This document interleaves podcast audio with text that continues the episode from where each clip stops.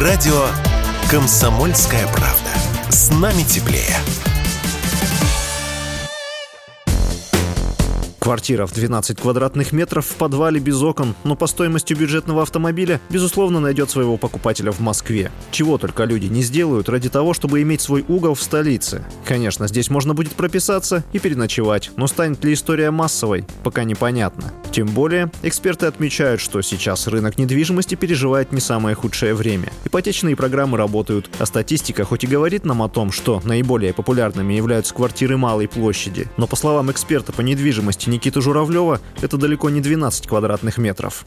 Наиболее популярные квартирографии сегодня в Москве мы наблюдаем, конечно, 35-45 метров. Я даже сказал 30 метров, 50. А Это основной поток а, покупателей такого метража. Новая Москва у нас доминирует в размере 35 метров, 45 метров. Это, наверное, будет процентов 20 всех покупок. В Подмосковье процентов 40 – это как раз маленькие квартиры в размере 30-45 метров. То есть популярностью очень пользуются, и основные метражи – это 30 40 метров, а, которые люди покупают.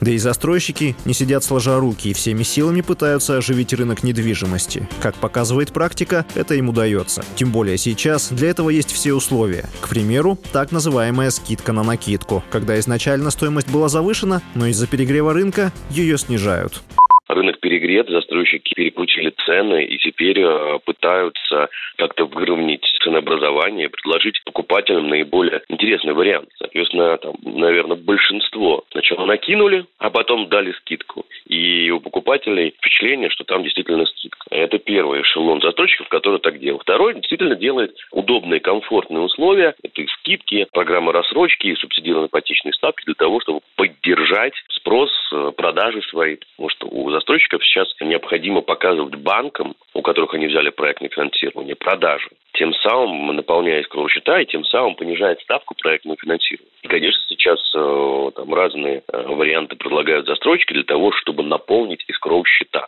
Как добавляет эксперт, сейчас сложился большой тренд на получение ипотеки. Если до августа 2022 года этот показатель составлял 55-65%, то сейчас он вырос до 90%. Застройщики настроены оптимистично. Но все же последнее слово остается за Центробанком. В какую сторону качнется ключевая ставка, так жить и будем. На 12 квадратных метрах или в нормальной квартире. Василий Воронин, Радио «Комсомольская правда».